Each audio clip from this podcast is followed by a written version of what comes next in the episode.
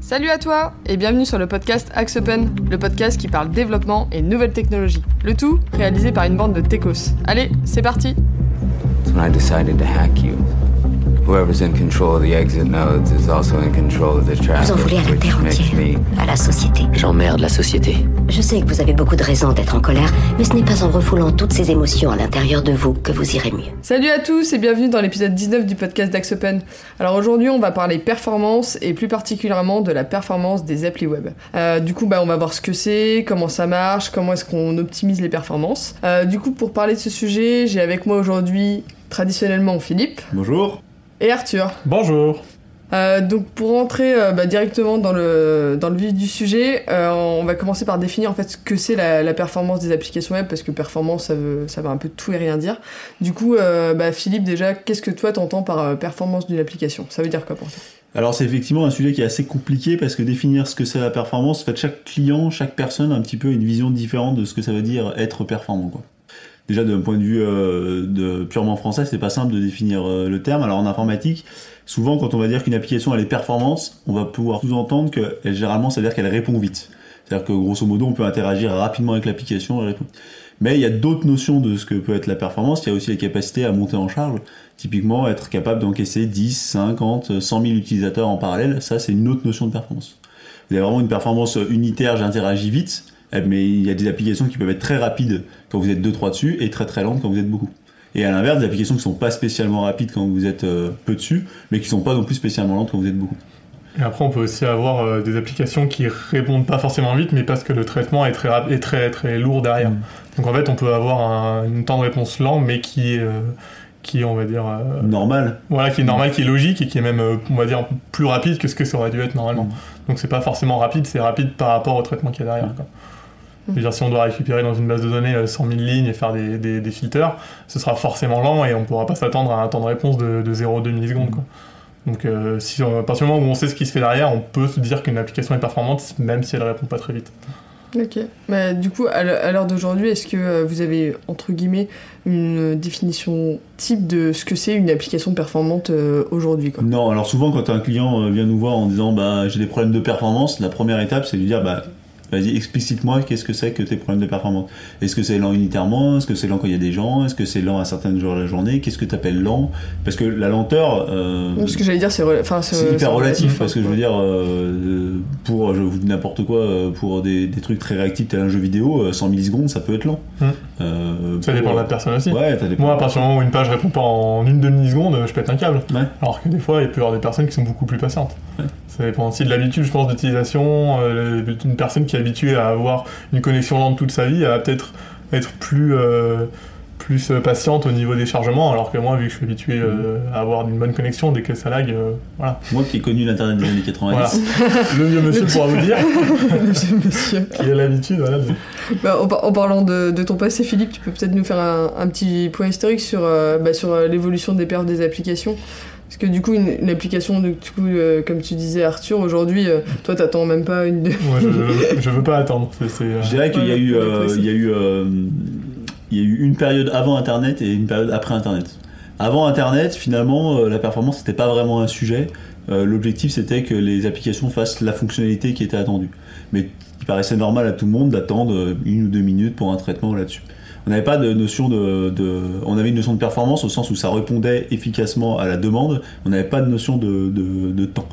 Euh, ce qui est arrivé avec euh, Internet, c'est essentiellement Google et l'effet Amazon et ce genre de choses, l'effet Facebook, où on a eu des applications qui sont devenues extrêmement réactives parce qu'ils voulaient plaire au maximum d'utilisateurs, au grand public. Et avec ces nouvelles applications, euh, les utilisateurs dans leur vie privée utilisaient ces applications étaient très habitués à utiliser des trucs très rapides et du coup dans le monde de l'entreprise ils se sont dit bah en fait euh, les gens s'attendent au même niveau d'exigence. Et du coup le sujet des performances est vraiment devenu, euh, devenu un vrai sujet Euh, avec ceci, il y a le fait qu'avant une application, elle était utilisée sur votre poste utilisateur, il y avait une ou deux personnes qui l'utilisaient. Maintenant, même au sein de l'entreprise, vous avez des applications qui sont utilisées par plusieurs milliers de personnes, et du coup, bah, ça engendre plein, plein, plein, plein, plein de problèmes euh, liés à ces problèmes de performance qui n'existaient pas avant. Du coup, j'imagine qu'il y a quand même une batterie d'applications qui ont dû être euh, Alors, Ah. réécrite Soit réécrite, Oui. soit. Oui, alors, Oui, on vous invite à aller regarder, le, à écouter euh, la migration de projet, hein, le podcast.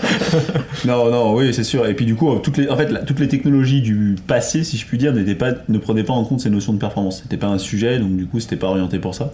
Aujourd'hui, toutes les technologies actuelles sont construites pour euh, être capables d'encaisser la charge, d'aller vite, d'être performant.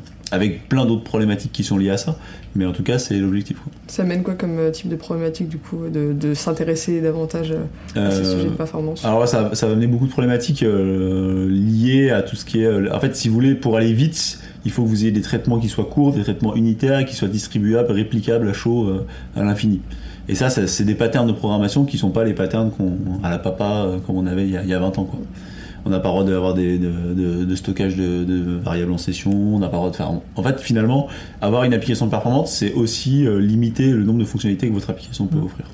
Après, ça peut aussi se limiter au moteur du, du langage de programmation que vous utilisez. Il y a certains langages de programmation qui ont beaucoup de mal à faire du, du euh, multiprocessing, alors que, par exemple, on va prendre Node.js qui, à partir de la euh, avant la version 8, avait beaucoup de mal à avoir des performances rapides, puisqu'elle gérait très mal, euh, avec leur, leur logiciel, gérait très mal le multithreading.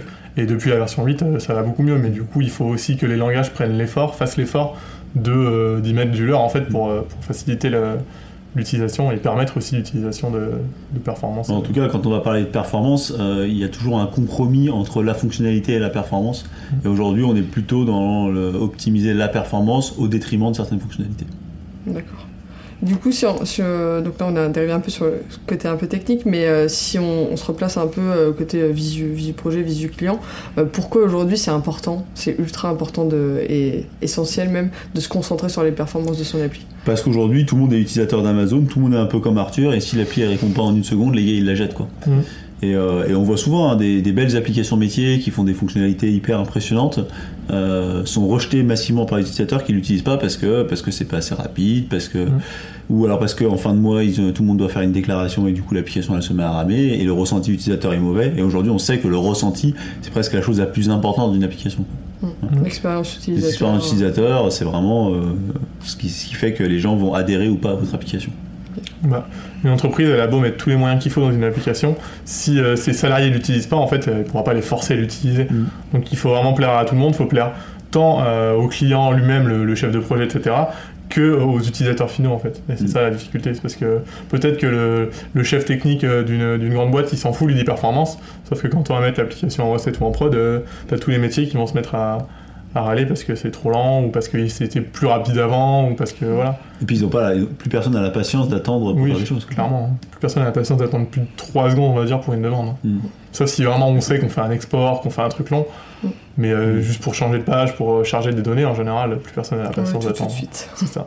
Du coup, au-delà de, comment, au-delà de l'enjeu euh, adoption euh, de l'application par les utilisateurs, il y a, il y a d'autres points euh, pour lesquels c'est important. Je pense par exemple au- si on va sur des sites un peu, enfin des applis un peu vitrines, choses comme ça, est-ce que ça joue sur le référencement? Alors maintenant, depuis, euh, depuis quelques années, maintenant, la performance fait partie des index, enfin des, fait partie des Facteurs. des facteurs qui sont pris en compte par les moteurs de recherche.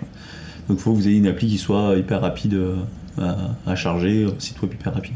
Puis même au niveau utilisateur, moi je sais que Ouais. si je dois, si je fais une recherche par exemple pour euh, des, des- des vêtements, que Mm. je vois trois liens, que je clique sur le premier lien, qu'en une seconde il a pas répondu, je reviens en arrière, je vais sur le deuxième. Ouais. Il a pas de, fait, si t'as pas de préférence entre les trois premiers liens, tu vas prendre le plus rapide Mm. puisque t'as pas envie d'attendre. Et ça, c'est, je pense que c'est le cas pour tout le monde. Il y a plein d'études qui mesurent l'impact même sur le- les chiffres de vente en ligne, Mm. euh, sur les temps de réaction du Parce site. que j'allais dire, au final, si on a bah, des meilleurs perfs Mm. et que les, comment que les utilisateurs restent euh, sur le Ouais. site, bah, ça fait Oui. du gain d'argent au final euh, Fini. sur, sur les ventes. ouais. Ok, bon bah du coup le sujet est déjà un peu plus clair. Si on rentre un petit peu du coup dans, dans le détail, parce que vous avez eu l'occasion de, de faire euh, bah, ces dernières années pas mal de- d'audits de, perf ou même d'optimiser les perfs de, de, de beaucoup d'applications, il paraît. et euh, et on, bah, on a pu se rendre compte qu'il y avait quand même pas mal d'idées reçues au final sur, euh, sur les causes de problèmes de, de performance. Euh, de, de votre côté, si, euh, je sais pas si vous avez un petit listing des genre des des, des trois entre guillemets coupables des mauvaises performances euh, des, euh, des applications. Qu'est-ce que qu'est-ce que vous voyez habituellement euh, Alors, souvent, souvent, la réponse facile des clients, c'est le serveur est trop lent, euh, Mm. le disque dur est lent, le réseau est lent. Enfin, ils vont accuser des causes matérielles. Ouais. parce que parce que c'est facile. Parce que c'est facile d'accuser le matériel, parce qu'il suffit de, dans l'espoir de se dire, il suffit d'acheter une machine à un peu plus puissante et ça va, ça va améliorer les perfs. Donc ça, c'est un peu le coupable, le coupable idéal, quoi. Après, il y a souvent euh, l'idée que pour améliorer les performances, il suffit de tuner 2-3 paramètres à un endroit et que magiquement votre application elle va aller vite. Mm. Alors systématiquement ils disent oui il suffirait de faire un peu de configuration, euh, mettre C'est euh, une histoire de paramétrage. une de paramétrage. euh, en gros c'est comme si ils imaginent qu'il y a l'option euh, Rapide. perf on. Ouais c'est ça. Rapide, vous pouvez mettre rapide on s'il vous plaît, Ouais, c'est euh, un peu les Ça, ça, c'est un, c'est un grand, grand, grand classique. Et puis, euh, et puis après, euh, le, le- le truc rapide, c'est euh, du coup, bon, bah du coup, euh, j'espère. Duplique les serveurs aussi. Oui, voilà, on pourrait. Bon, si on met trois fois plus de serveurs, ça ira trois fois plus vite, non Ouais, Ça c'est marche ça. pas comme ça Voilà, je dirais que ça, c'est, ça, c'est les, les 3-4 trucs qui sont classiques, qui, qui n'ont aucun sens, mais qui sont assez classiques. là. Qui peut marcher dans certains cas, mais euh, la plupart du temps, euh, c'est- le problème est plus profond que ça. Tu Les veux bases de données un peu aussi Ouais, ou la base de données, il suffirait d'avoir un super DB, DBA pour que ça s'améliore et tout ça. Du coup, si, si on- juste on peut un peu développer parce que si jamais on, Mm. à un moment donné, euh, on se dit que les enfin, le problème de performance, ça vient par exemple de l'hébergement Mm. ou de choses comme ça, c'est parce que enfin, Alors, avant ça pouvait venir de là. Oui, en fait, ce qui se passe, c'est que dans les années euh, 2000, effectivement, quand vous changiez de machine, vous aviez un gain substantiel de performance. Vous alliez, euh, avec la loi de Moore, tout le monde la connaît, boum, on double un peu les processeurs tous les 18 mois, et ça améliorait sensiblement.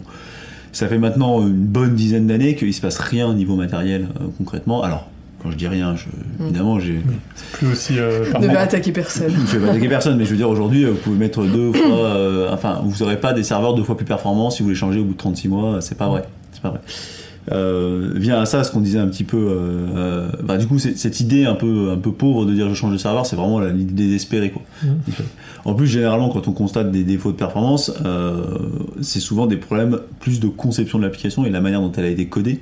Et généralement, mettre un serveur plus puissant, ça améliore un petit peu les choses, mais pas, pas tant que ça. C'est vraiment des enjeux de complexité qui fait que finalement ça sert à rien. Et en fait, quand vous en êtes réduit à dire il faut que j'améliore la capacité de mon serveur, c'est que votre appli elle est pourrie. C'est-à-dire que vous n'avez pas la capacité de, de faire autre chose. Et après aussi, euh, faut faire attention, si on veut dupliquer les serveurs, c'est faire attention au goulot d'étranglement. Mm. C'est euh, ce qu'on appelle un POF, un point of failure. C'est par exemple si vous avez deux serveurs et une base de données, si vous multipliez tous vos serveurs par 5, vous aurez toujours une base de données. Et donc peut-être que votre traitement il se fera plus vite, sauf qu'au final, euh, votre base de données elle va aussi peu répondre, et donc euh, vous aurez acheté 5 fois plus de serveurs pour rien. Mm. Quoi. Donc en fait, il faut bien faire attention de tout multiplier en fait. Ouais. Si vraiment euh, c'est Et puis, euh, matériel. et puis surtout, en fait, la- le problème, c'est que souvent, euh, on peut pas faire cette Oui. duplication parce que les applications sont, sont codées d'une certaine manière, Mm. sans rentrer dans le détail technique, qui fait que vous pouvez pas multiplier les machines comme ça. Souvent, la base de données, c'est assez compliqué aussi de la, la clusteriser pour plein de raisons qui sont propres aux données, mais euh, euh, souvent, malheureusement, on n'a pas, on pas ce main là-dessus. Et tu parles de Philippe de, de base de données. Euh, les problèmes viennent de là des fois? Alors, oui et non. Euh, non, pourquoi? Je vais commencer par le non, parce qu'en fait, les bases de données aujourd'hui, elles sont magnifiquement optimisées, c'est des, c'est des bijoux de technologie, ça va hyper vite et compagnie. Euh, vous pouvez pas exécuter une requête plus rapidement que ce que vous font les, les moteurs de base de données, ça fait 20-30 ans qu'ils sont optimisés, vous n'aurez aucun gain de performance là-dessus. Donc en fait, la base de données, c'est pas un problème. Mais ça devient un problème parce qu'en fait, finalement, euh, elle est utilisée n'importe comment. Mhm. Pourquoi je dis elle est utilisée n'importe comment? C'est que systématiquement, dans la majorité des cas, vous avez euh, des applicatifs qui font trop appel à la base de données. C'est-à-dire qu'ils vont lui soumettre trop de requêtes pour récupérer tout un tas d'informations, souvent les mêmes informations qu'ils ont déjà précédemment récupérées. Et du coup, vous allez avoir une charge à la base de données qui est très très grande euh, pour, euh, pour l'usage que vous en faites. Donc le problème c'est pas le produit, c'est l'utilisation qu'on Voilà, en fait. Exactement. c'est ça, exactement ça. C'est souvent ça. Le- le- En soi, en soi, la base de données, euh, enfin, je veux dire, vous lui mettez des, même si vous lui mettez des requêtes très complexes sur des très gros volumes de données, elle s'en sort admirablement bien. Néanmoins, si vous faites 500 requêtes par euh, milliseconde sur des requêtes à la con, euh, Mm. ben, il pourra pas faire mieux. Voilà. Donc euh, non, le, le problème n'est pas la base de données, mais le problème se situe souvent au niveau de la base de données. Oui. D'accord. Du coup, on y- euh, du coup, enfin, si on, on fait un peu la synthèse de ce que vous venez de dire, au final, il faut aller plus fouiller du côté bah, de, de tous les appels qui sont faits, du, du code déjà de Ouais, l'application, euh, de alors, oui, euh, alors, en fait, généralement, il y a, il y a- pour faire pas mal d'audits, qu'est-ce qui se passe? La première chose, c'est que vous commencez à avoir une vision d'ensemble, et puis à l'expérience, vous savez que ça, où un peu ça se situe. Ça, se situe. Il y a des trucs, il y a des éléments où vous avez rarement des problèmes. Alors, il faut toujours regarder tout, il faut tout balayer pour être sûr de pas se tromper, mais souvent, il faut, qu'on re- il faut regarder dans, cette, euh, dans, dans la partie applicative, dans la partie code, qu'est-ce que ça fait. Moi, j'entends beaucoup de gars qui font des audits sans rentrer dans le code de l'application. C'est toujours un peu, un peu fumeux parce que parce qu'en fait c'est souvent là que ça se passe. Ça- ça- Encore une fois, c'est pareil, les- si vous utilisez des serveurs d'application, vous utilisez des, des serveurs web, vous utilisez des proxys, des reverse proxys, tout ça, tous ces produits sont bien faits. Mm. Ils sont très optimisés, ils savent déjà faire tout ce que vous savez faire. Généralement, c'est plutôt dans l'usage que vous en faites, la manière dont vous les avez implémentés, que là se situe le, le- le diable. Le diable se niche dans les détails. C'est ça. Bah, c'est souvent le codeur, le diable, Ouais, en performance. Euh, après, on va passer un petit peu sur les détails, comment se passe un audit, etc. Mais euh, du coup, moi, j'ai entendu parler euh, bah, du fait qu'il y avait des, des logiciels qui proposaient de faire l'analyse de performance d'application, etc. Vous en pensez quoi? Est-ce qu'aujourd'hui, il y a des, Alors, des solutions sur le marché qui permettent automatiquement de faire ça? Est-ce que ça marche? Alors, il n'y a, y a pas vraiment de logiciels qui permettent de, de faire ça. Il y a des logiciels qui permettent de, de remonter des données, de mesurer et d'avoir des sondes un peu partout dans les applications pour remonter factuellement des chiffres. Euh, ces outils fonctionnent. Euh, factuellement, ils récupèrent des données. Par contre, 99% du temps où je les ai vus mettre en place, en fait, ça ne sert à rien parce que vous remontez des milliers, des milliers, des milliers, des milliers d'indicateurs, vous êtes saturé d'informations et en fait, vous savez pas quoi en faire. Il va vous dire n'importe quoi, que le temps de transaction euh, d'une requête à la base de données c'est 0,4 millisecondes, que vous avez euh, 50 000 accès disque dur, que vous avez euh, 30 000 euh, par milliseconde d'accès au réseau, et qu'est-ce que vous en faites Qu'est-ce que vous en faites? Comment vous les analysez? Et au final, vous pouvez passer des heures et des heures à regarder des chiffres, mais ça vous dira jamais la vérité euh, de, de ce qu'un humain peut faire dans l'analyse de code ou, ou là-dessus. Donc ça peut être utile pour valider ou non des hypothèses, mais en aucun cas, à mon sens, ça doit être utilisé euh, pour chercher un problème. Donc, il n'y a pas un super logiciel Non. actuellement qui Non. fait tout. Quoi. Non, non, non. Ah non, sinon on serait plus là. Non, mais la- la- on, on parle de démarche d'audit là Ouais, des- la, la bonne approche, c'est quand même de poser l'architecture sur le papier, euh, de raisonner un petit peu avec son cerveau, de dire, bah voilà, euh, déjà décomposer le temps de chacune des requêtes, voir où est-ce qu'elle va passer, par quel serveur, par quel truc, qu'est-ce que ça va engendrer au niveau du, de, de la base de données, qu'est-ce que ça va engendrer si vous avez des services qui sont à l'extérieur, d'essayer d'avoir une vision, une cartographie macro, et après, c'est vraiment diviser pour régner. C'est-à-dire qu'une fois que vous avez cette cartographie, vous allez analyser euh, point par point euh, là-dessus. Et c'est là où des outils d'analyse de temps peuvent être intéressants. Mais si vous faites pas cette pré-analyse de dire attendez, euh, à l'œil ça va plutôt se situer par là, euh, vous allez vous perdre des années à analyser des milliers, des milliers, des milliers de lignes de code et à des trucs qui n'ont aucun sens. Bah, du coup, si tu recontextualises un petit peu ce que tu viens de dire, du coup, euh, quand, quand on a un problème sur, euh, de performance sur une de nos applications, il faut faire un audit, enfin, c'est, il faut faire un état des lieux. Du oui, coup, alors euh, moi je- ce que je recommande souvent, c'est de effectivement de déjà prendre une boîte extérieure, c'est toujours intéressant parce qu'ils n'ont pas l'historique et du coup ils ont un œil un peu plus frais ouais. sur le sur le truc. Qu'il faut pas écouter les développeurs qui ont développé l'application parce que parce que c'est pas qu'ils le veuillent pas, mais euh, mais eux ils ont répondu à, un- cahier d'exigence et du coup leur appli elle fait ce que le- l'exigence du client veut. Mais euh, ils se sont pas vraiment posé des questions de performance et compagnie. quoi. Donc souvent, il faut mieux regarder d'une vision macro, euh, reprendre un petit peu la big pictures et après retourner dans le détail de, voir ce qui est ouvert. Et plutôt avoir une approche échantillon que, que quoi. Il y a, je sais- moi je suis un fan de Dr House, si je peux faire une aparté. Et dans Dr House, euh, souvent il dit qu'il veut jamais faire de scanner euh, corps intégral du cœur, enfin du corps entier, parce qu'en fait ça, ça donne trop d'informations et au final euh, on perd un peu cette, euh, cette approche un peu intelligente. Il vaut mieux avoir une approche par hypothèse, de dire attendez, moi je pense que c'est ça, cette brique là de l'application qui est lente, je valide ou pas mon hypothèse avec un, un scénario et je vais tester une autre brique petit à petit. C'est beaucoup plus efficace. Je sais pas si tu peux faire peut-être un petit peu le parallèle avec, euh, avec euh, un audit que, que tu aurais fait récemment, genre comment tu t'y es pris, euh, euh, enfin quelles sont les, les différentes étapes qui ont été faites, qu'est-ce que, quels outils tu as utilisés? Alors là, oui, on peut, on peut effectivement. On je peut faire un exemple, je Ouais, on peut faire un exemple. Du coup, c'était un système de, de. Euh, donc un système de biéthique qui permettait de délivrer des titres de transport. Euh, ce qui se passe, c'était que cette application fait appel à des. Alors souvent dans ce genre d'application un petit peu euh, métier complexe, vous avez euh, différentes briques logicielles qui sont qui sont appelées et différentes briques qui sont développées par différents éditeurs de différentes technologies qui ont rien à voir entre elles et qui s'appellent à travers différents réseaux. Donc là-dessus, c'est des, des sujets qui sont assez complexes parce qu'effectivement, unitairement, chaque brique peut être fonctionnelle et assez performante, mais la manière dont elle est utilisée euh, dans une architecture complexe ne l'était pas. Et typiquement, c'était ça euh, dans, ce cas-là, c'était euh, qu'il y avait trop d'appels qui étaient faits et que en fait, un appel générait trop d'appels dans différentes briques de, de l'applicatif. Et le problème venait là. Il venait pas individuellement de chaque brique, et c'était quand on les mettait ensemble que c'était, je veux dire, mal fait, mais euh, pas forcément optimisé. Et c'est là-dessus qu'on peut travailler. D'accord. Et du coup, pour faire un petit peu donc, les, les tests de perf, etc., pour aller un petit peu fouiller dans ce qui se passe, tu utilises des, des outils genre JMeter, choses comme ça? Voilà, alors tout ce qui est euh, tir de. Alors il y a plein d'outils euh, sur le marché Ouais. qui existent. Nous on utilise pas mal euh, JMeter, qui est un- un- ce qu'on appelle un injecteur, c'est-à-dire quelque chose qui est capable de simuler une charge ou un appel à une base de données, un serveur, un web service, des SMS, JMS, peu importe le protocole, et qui permet de mesurer un temps de réponse par rapport à cette charge. Donc ça c'est hyper intéressant pour, euh, pour se donner une métrique sur une brique applicative. Euh, et derrière, on utilise d'autres types d'outils, type Wireshark des choses comme ça, qui sont plutôt des analyseurs de trame, et en fait, qui vont avoir une idée de récupérer l'intégralité de ce qui s'est passé dans un flux réseau et d'être capable de remonter des, flux là-dessus. C'est ce type d'outils. Après, on utilise pas mal d'outils d'analyse de code pour voir un petit peu ce qui se passe. Euh, mais la majorité des choses, encore une fois, c'est toujours de l'analyse euh, sur papier. hein. 80% des audits, c'est avec un papier blanc et un crayon. Je dessine l'architecture et je me dis, bah alors là, ça pourrait bloquer. Euh, et du coup, euh, qu'est-ce que qu'est-ce qui pourrait bloquer là et comment je valide ou pas que ça bloque à cet endroit-là. C'est vraiment ça. Du coup, après, ça, euh, ça découle sur un rapport où Voilà. tu fais tes précos. euh, Du coup, une fois qu'on a fait ça, généralement, ce qu'on fait, c'est qu'on fait cette cartographie de l'application. On va mettre, une fois qu'on a validé un peu toutes nos hypothèses, on va mettre en, en- en lumière quelles sont les briques ou les, l'utilisation de ces briques-là qui posent problème. Et en fonction de ça, on est capable de faire des recommandations là-dessus.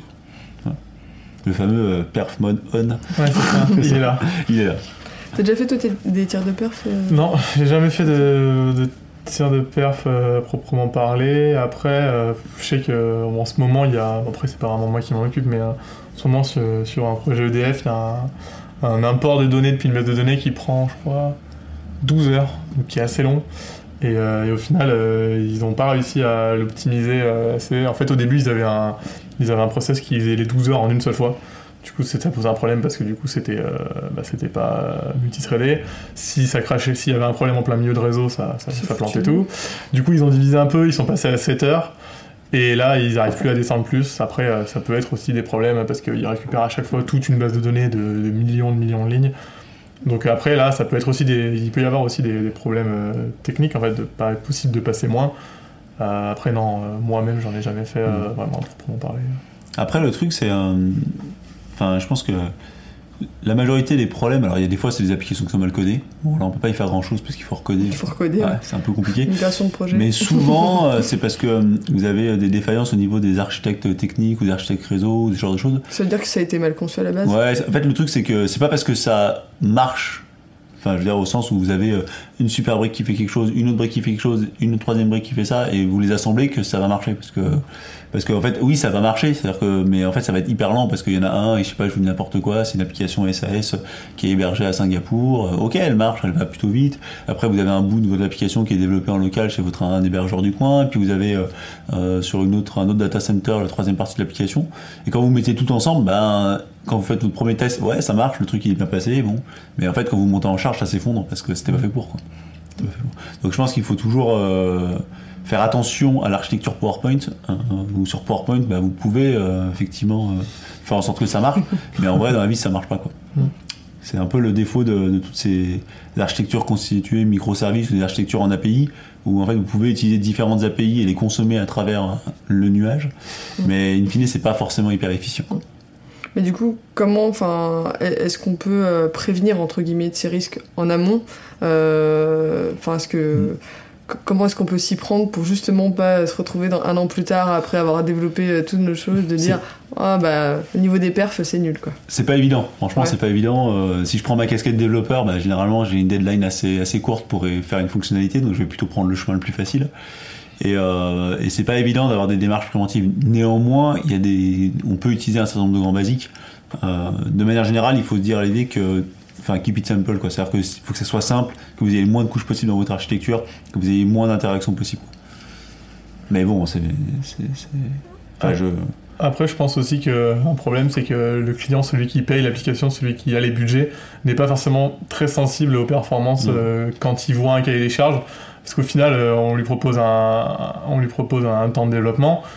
Lui, il va dire OK, il va dire moins, mais il va pas se dire Ah ouais, mais j'aimerais bien que ce soit très performant. Il va pas Mm. dire bah, Je vous donne euh, 10% de plus pour que ce soit performant. Mm. En général, il va se contenter en fait que ça fonctionne. Et c'est après qu'il Mm. va se dire Ah merde, ça fonctionne, mais ça fonctionne lentement. Quoi. Ouais. Et donc au final, ça va lui revenir trois fois plus cher, mais ça, euh, je pense que c'est c'est- le fait que ce soit plus cher au début, ça, ça les gêne, et puis, euh, et puis ils sont pas assez sensibilisés à ça. Quoi. Encore une fois, c'est une problématique qui est quand même assez récente. euh, Oui. Mm. C'est pour ça aussi. Et du, du coup, euh, je t'ai coupé Philippe, t'allais euh, rajouter quelque chose? Non. Non, j'ai cru. Euh, et euh, du coup, euh, au final, aujourd'hui, une application, admettons, enfin bon, en tout cas un système applicatif qui, qui marche bien, euh, est-ce que on, on va du coup euh, faire, euh, je sais pas, peut-être tous les 2-3 ans un, un petit audit pour, euh, pour valider un peu que les, les perfs sont bonnes? Ou est-ce que une fois qu'on se dit que ça marche à un instant, euh, si on touche rien, on va laisser couler? Est-ce que c'est un truc qui se suit en fait non, euh, non, euh, c'est un truc qu'il faut, faut toujours se remettre euh, euh, en question. Alors pourquoi euh, Tu parlais un peu de site web tout à l'heure ou d'applications web. Les technologies, elles évoluent hyper vite. Ouais, ça va vite. Et euh, ne serait-ce que le rendu d'une page HTML, ça, par rapport à ce qu'on disait il y a 10 ans, ça n'a rien à voir. Euh, à cela s'ajoute le fait que euh, quand on fait des évolutions sur une application, généralement c'est là où on pourrit un peu les perfs. À la base, c'était pas si mal codé, et puis en fait, votre client il veut faire une petite modif, donc vous faites votre petite verrue, puis vous demandez une autre petite modif, vous faites une autre petite verrue. C'est un autre développeur, c'est un troisième développeur, et à la fin, vous retrouvez un truc, c'est 50 000 verrues, et c'est pas conceptuellement pensé pour être efficace. Ça a été concept, enfin ça a été fait pour faire les petites fonctionnalités de bout en bout. Donc des fois, ça fait pas de mal de dire ok, bah, maintenant que euh, on voit un peu plus ce qu'on veut faire, on réécrit cette partie pour en faire un truc un peu plus optimisé et performant. D'accord. Donc non, c'est un projet. euh, Une fois qu'on a fini tout le côté applicatif, tout le côté métier, je pense qu'on peut prendre un peu de temps si jamais c'est vraiment faible en, performance. hein. Des fois, il peut y avoir aucun problème. Mais une fois qu'on a tout fini, que le client est globalement content et qu'il compte pas faire des veaux dans les euh, pas, 6 mois, je pense qu'on peut prendre un peu de temps pour, euh, pour voir un peu les performances. Pas Mm. forcément faire un audit, mais au moins euh, monter un peu en charge, euh, vérifier deux trois trucs. Et puis, euh, et puis c'est, je pense que c'est le moment où on a encore la tête dans le projet et qu'on peut facilement faire des modifications. Parce que deux ans plus tard, euh, ça va être un nouveau développeur qui va retomber dessus et ça va lui prendre trois fois plus de temps. quoi. Et après, c'est vrai que euh, moi, ce que, ce que j'aime bien dire aux clients, c'est que c'est plutôt un chantier de maîtrise des performances. C'est vraiment, je vais maîtriser les performances de mon application dans le temps. Quoi. Voilà.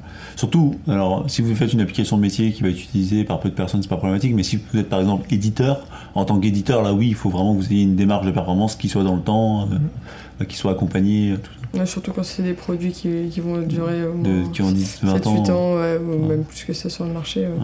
On a intérêt à être vigilant sur ce côté-là. Et, euh, et du coup, bah, ma dernière question sur le sujet, c'est bah, du coup, quand on se rend compte qu'on a des problèmes de, de perf, etc., qu'on demande un audit, au final, un audit, ça, ça va prendre combien de temps? Parce que c'est. euh, bon, j'imagine que ça va dépendre aussi du, du périmètre de, de l'applicatif, mais, euh, mais en moyenne, enfin, c'est quoi? C'est 2-3 jours C'est 10 Alors- jours? Ou ça dépend vraiment euh, Je dirais que c'est, ça peut pas forcément être très long si tu n'utilises qu'une partie. Mm. Après, plus l'application est complexe, plus il y a des acteurs, un- enfin un nombre d'acteurs importants, c'est-à-dire que vous avez plusieurs éditeurs, plusieurs trucs, plus ça va prendre du temps. Plus ça va prendre du temps. Euh, il faut compter, ouais, il faut compter, je sais pas, ça dépend après des milliers de lignes de code que vous avez, ça dépend de tas, tas de facteurs, quoi. Mais ouais, c'est- en tout cas, généralement, ça prend euh, de l'ordre d'un mois, même en termes de temps de, de, de personnes, ce qu'il faut se renseigner auprès de la bonne personne, avoir la bonne information, le bon accès, vérifier ce qui se passe, reproduire le, le cas tel qu'on veut le reproduire. Donc c'est pas, c'est pas évident. ouais. D'accord. Du coup, si on peut, on peut conclure un peu sur, euh, sur le sujet. Arthur, tu me fais une petite conclusion Parce que c'est tout le temps moi qui l'a fait. Une petite conclusion sur, euh, sur les performances. Ouais, pourquoi est-ce que. euh, Bah, je pense que c'est vraiment un sujet important, surtout au niveau UX, en fait, au niveau utilisateur, qui c'est lui qui attend le plus de performance. Au final, le développeur, lui, euh, bon, ça peut être gênant quand tu fais ton développement de- d'attendre 3 minutes un appel à la base de données, mais au final, il peut faire autre chose à côté. Alors que le client, c'est lui qui va rejeter l'application. Donc je pense qu'au final, euh, c'est vraiment important d'avoir, euh, déjà côté client, d'avoir une, cette connaissance du fait que la performance c'est important et que c'est ces utilisateurs qui vont, qui vont crier derrière et qui vont, qui vont dire bah en fait on n'en veut pas. Mais aussi euh, côté développeur, de pas se dire bon bah on fait l'appli et puis on verra après les performances. Toujours essayer, par exemple quand on fait une requête, d'avoir le bon join, euh, d'avoir euh, pas trop d'appels, se dire bah pourquoi je fais un, pourquoi je fais un select étoile ici, euh, est-ce que je peux pas faire autre chose? D'avoir toujours une démarche intelligente quand on code, mais euh, je pense que c'est les, les deux. Soyez intelligent. Soyez c'est intelligent, ça, voilà. en fait, le. Mais, euh, voilà, soyez pas des robots. Et euh, voilà, je pense que ça vient des deux côtés. euh, Il y, a- il y a toujours plusieurs facteurs. Mhm. Mais, euh, mais Et après, je pense aussi que ça, ça demande beaucoup de pédagogie parce qu'il faut que les clients comprennent euh, qu'on peut pas euh, tout faire dans un écran et que ça soit rapide. Mm. Souvent, euh, pour on veut que ça soit rapide, il faut euh, transiger sur certaines fonctionnalités, dire bah celle-là je l'aimais pas dans, ce- dans cet écran-là, pour accéder à la performance. Donc c'est toujours un, un dialogue entre l'équipe de dev, l'expertise technique et puis les besoins métiers et utilisateurs. Après, ça dépend où est-ce qu'on place le. Ça le dépend curseur, où est-ce qu'on place le curseur. Ok, bon bah si, euh, je pense qu'on a fait un, un bon petit tour sur le sujet. Euh, Arthur, t'avais un petit coup de cœur euh, à nous. Ouais, petit coup de cœur, il me semble que je l'avais déjà fait, je, n'arrive pas à m'en rappeler. Mais c'est sur Jenkins, mais là c'est plus particulièrement sur les Jenkins files. Alors en Ah, fait, c'est en fait, c'est du Groovy, donc c'est un langage dérivé du Java. Et en fait, ça va vous permettre de faire de l'intégration continue. Donc, euh, voir le podcast euh, de la semaine dernière, il me semble. Euh, et du coup, voilà, donc ça permet de faire de l'intégration continue. Et l'avantage du Groovy, c'est que déjà, c'est du Java, donc c'est un langage qui est assez connu, qui est assez simple, et on peut faire pas mal de trucs, vu que ça utilise la bibliothèque Java. Donc, euh, comparé à du, par exemple, du Bash ou euh, autre langage euh, très très bas niveau, on va dire, c'est plus simple. Vous avez accès à. Vous pouvez faire des scripts shell, donc ce qui vous permet d'être aussi près de la machine. Donc par exemple, euh, vous pouvez lancer des scripts Python, des scripts Ruby hyper facilement. Vous pouvez faire. euh, en fait, pour moi, on peut tout faire. Euh, tout ça grâce au fait qu'on ait la partie Java et la partie Bash. Ce qui n'est peut-être pas le cas, par exemple, en Ansible où on a que de la partie Bash, où on est obligé de tout faire en, Bash, et du coup, la partie Java qui. Ou par exemple, si on veut juste récupérer un string depuis un, depuis un, gros string, ça va nous prendre beaucoup plus de temps, tandis qu'en Java, on a tous plus ou moins la connaissance de faire un point find ou quelque chose comme ça. Et donc, euh, c'est vraiment un plaisir, euh, je trouve, de, de faire de l'intégration continue avec ça. Après, C'est beau ce que tu dis, là. Toujours, disons que c'est par rapport au reste, en fait. On va dire par rapport à Ansible, où euh, à chaque fois euh, que tu veux faire une, euh, une, une fonctionnalité, il faut que tu penses euh, 36, 36 steps avant, parce que euh, si tu veux faire ça, il faut faire ci, il faut faire ça. En Java, euh, tu lances ta balise script, tu fais ton truc, euh, tu sais comment ça marche. Enfin, moi, je fais du Java, donc je sais comment ça marche. Et donc, euh, c'est vraiment agréable. Après, il y a toujours les mêmes problèmes où tu es sur une machine distante, euh, tu sais jamais ce qui va se passer, tu es toujours dans des états chelous. 3 heures. Voilà, à chaque fois que tu veux faire un test, il faut que tu commites, que tu lances ton build. Bon, c'est, il y a toujours, mais ça, c'est des problèmes qui sont dans tous les pro, dans toute l'intégration continue et, et pour l'instant, euh, voilà. Mais euh, franchement, Jenkins File, euh, je recommande. Big up. Bien connu, Jenkins File, plus qu'Ansible. Ça marche. Bah, du coup, merci Arthur pour, euh, comment, pour ce coup de cœur. Et puis, bah, merci à- aussi à Philippe d'avoir participé au podcast. Merci à tous de nous avoir écoutés. Et puis, on se dit à bientôt pour un prochain sujet. Salut Bye. Ciao.